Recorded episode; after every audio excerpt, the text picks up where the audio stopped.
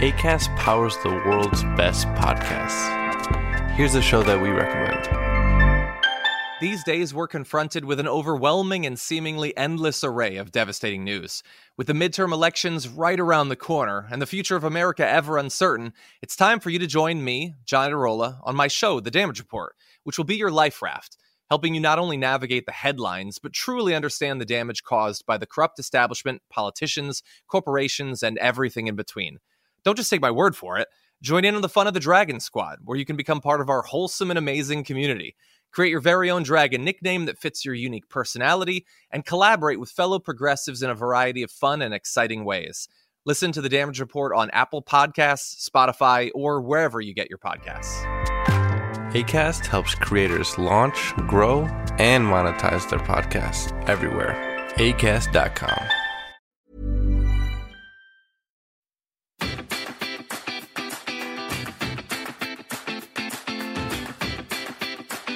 Welcome to Two Women Chatting with Liz and Michelle. Enjoying life in our 50s, we're also empty nesters, looking to reinvent, reset, have fun, and talk about topics with experts and friends that affect us, our kids, and our families. So grab a cuppa and join us on the sofa for a chat. There's always room for one more. We're not tech savvy, but we do our best. But it's a learning curve. All bumps, clicks, and noises are our own. Come on in and have a seat.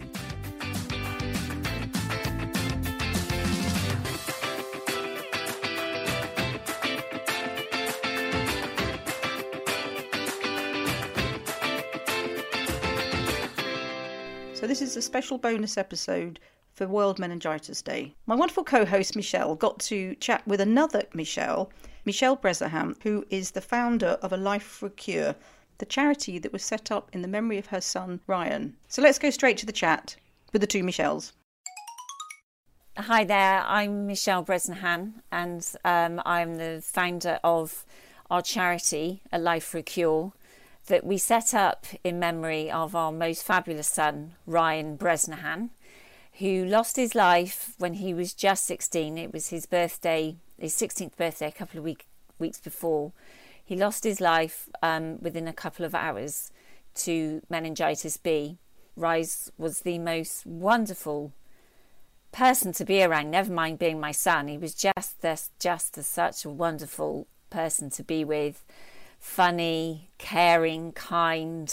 He was very talented. He gave, he just gave so much, and every opportunity we gave him, he took, and he really did live life to the full. He wasn't ill.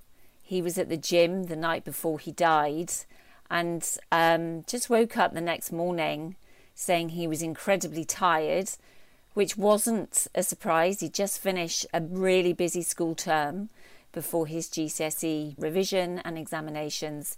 And he just said he was re- felt really, really tired.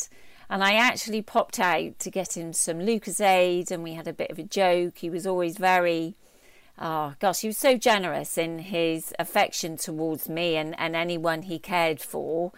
And uh, I popped out to get him some Lucozade and some of his favourite goodies. And unfortunately, that was the last time I spoke to him. I returned about an hour later and found his his uh, dear sister, my amazing daughter Charlotte, on the doorstep. She was 13 at the time, and she'd had to phone the ambulance. The paramedics were actually at the bottom of our drive and said, "You know, are you Michelle? Are you Ryan's mother?"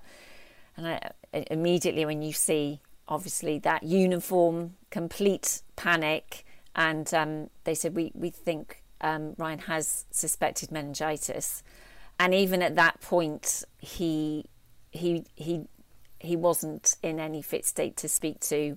The paramedics did what they they could. The helicopter arrived with a doctor, and they did take him to the Bristol Royal Infirmary, but un- unfortunately, there was there was nothing they could do for him. So, as you can imagine, uh, I mean, Ryan was the fittest boy. Uh, he had a sports scholarship at Clifton College, and he, he just exuded life. I mean, he just was, you know, the epitome of taking everything that was given in, given to him. So, as you can imagine, our our world flipped within a couple of hours. It's it's interesting. I'm often asked of you know when he was ill and you know that that process of waiting to hear the outcome and I was like there there, there wasn't there wasn't that middle bit. It was just fine. And then and then he was gone.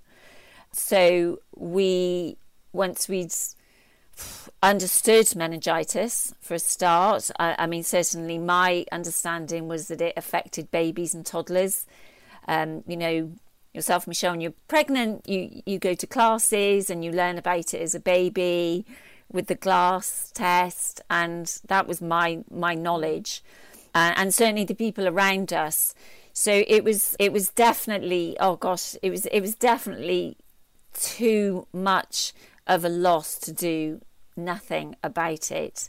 So we we set up a life for a cure uh, actually within a couple of months and focused it on aiming the information at the 15 to 24 year old group, which is the second at risk mm-hmm. age group that can contract meningitis, and and we uh, and we did very much focus that. There were other charities at the time that we thought kind of focused on the the baby information awareness, but certainly from from people around us, we felt there was very much a lack of knowledge, including our own, obviously, of um, that uh, the parents and young adults themselves knowing of meningitis.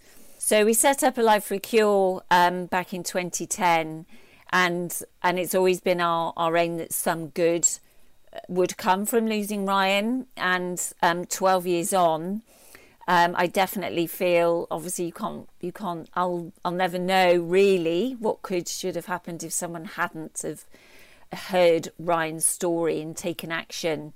But certainly from the from the support we've received, we do a number of events every year. We've raised 575 thousand pounds during those years from just people around us, just engaging with the story. And I think possibly thinking that that that could be me and and, and my son or, or my daughter or my granddaughter and or grandson or nephew or niece whoever and and just taking it on board and taking action actually hopefully on on what they can do to protect their loved ones.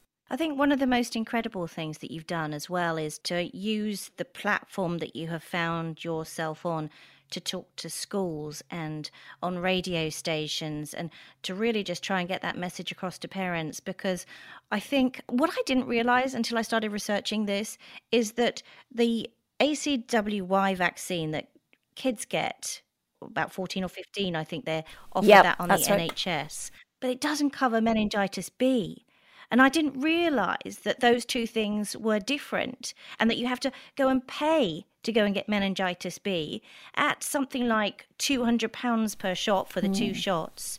It yep. seems so grossly unfair. It's um and actually Michelle it's interesting because it's a very difficult message to condense when you're doing events you, you you think I've got to make this clear that they'll go away not confused so the first thing, as you rightly say, is there's two vaccines. So there's the ACWY that you get at school. Please check if you know any young young adult. Please check they've had it before they go to university or whatever. And then there's the meningitis B, uh, which is what Ryan had, which has only been in existence since 2015. So we didn't have that option. So again, I would always say inquire about it, make an informed decision about it. Obviously, there is a cost involved. And my kind of differentiating between the two is that meningitis B, you have to buy it. So when people's children go to school, even friends of mine who have come to all our events, and they say, Oh, Michelle, we've had our vaccine, you know, such and such is protected. I said, But, but there's two vaccines. Please don't think that that's it that you're completely covered. And even then, it's, I mean, it's amazing. It's 85%, which is 85% protection more than Ryan had back in 2010. So it's phenomenal that there is that vaccine available now. But it's just that messaging of, you know, there are two vaccines to protect you if you can just just make that informed decision yourself on whether yeah, you know about get Exactly. Yeah. And if you're if you know someone who is going to university in September, September is looming very, very quickly.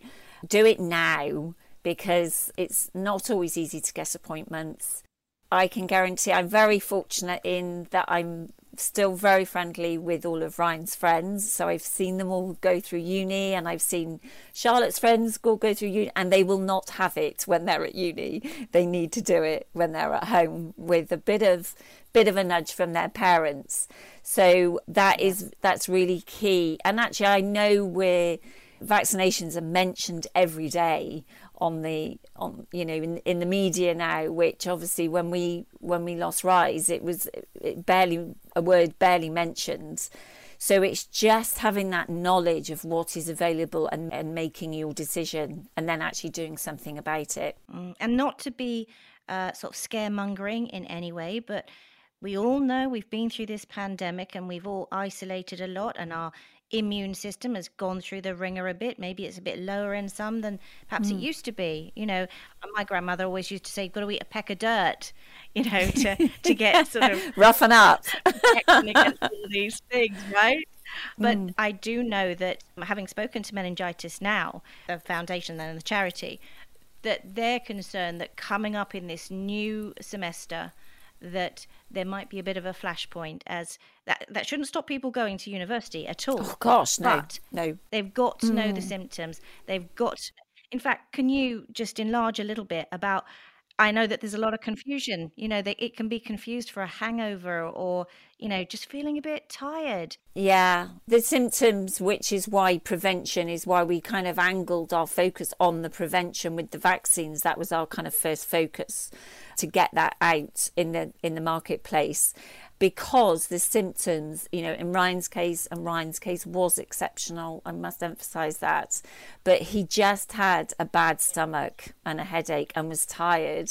There was, you know, you know your children better than any anyone else in the world, and I wouldn't have left him if there was serious sign. The rash that people often relate to meningitis doesn't is possibly one of the last things that's seen so, you know, you, there could be other signs like a, a stiff neck, vomiting, cold hands and feet might be another sign, confusion. Uh, but again, as you say, these can be so many symptoms of, you know, freshers' flu when they're run down at uni, hangovers, now COVID.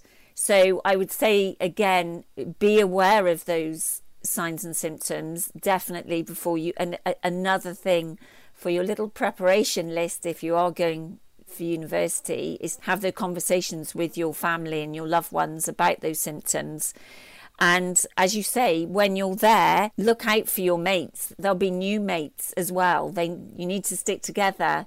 And if you're worried about anything, call 111 and get some advice because how quickly you treat any illness is obviously paramount. It's a lot like, well, speed is of the essence, isn't it? Because it's a lot like sepsis or like stroke. Yeah. The earlier they can be treated, the better potential outcome that there can be.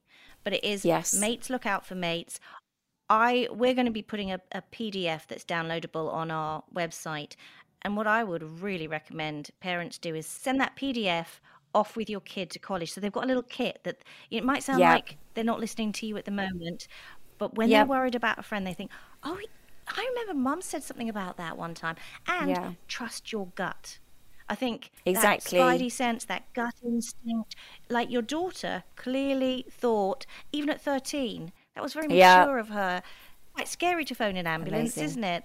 I think she obviously really? reached a pivot point in her her brain that said, no, no, something's definitely not right here. Yeah, definitely. And I think as well, it's it's how you react in a panic situation as well. So if there is something bedded in a little further than the front of your brain about something about the symptoms that you've read or meningitis now have really clear symptoms cards that I know I know wallets people don't carry wallets because everything's contactless etc or it's just it's just in your, your coat pocket or we have fridge magnets that can go on the fridges at uni which are brilliant. So there's just that trigger point of okay, this this may not just be a hangover or flu. It, it is just thinking that there may be something else. Thank you.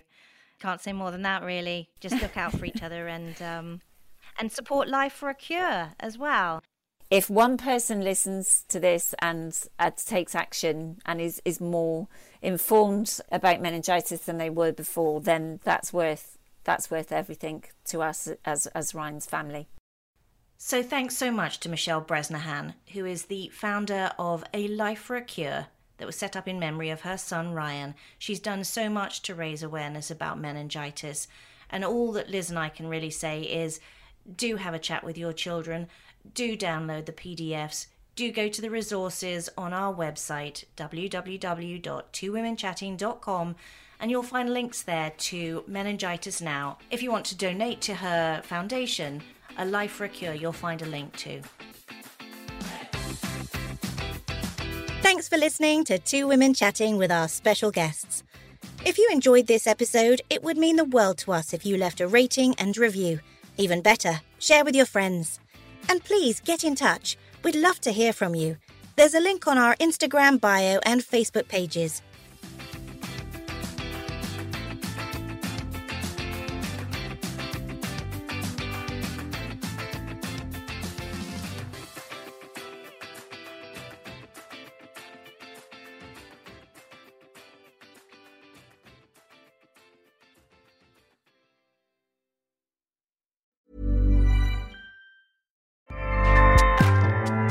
ACAST powers the world's best podcasts. Here's a show that we recommend.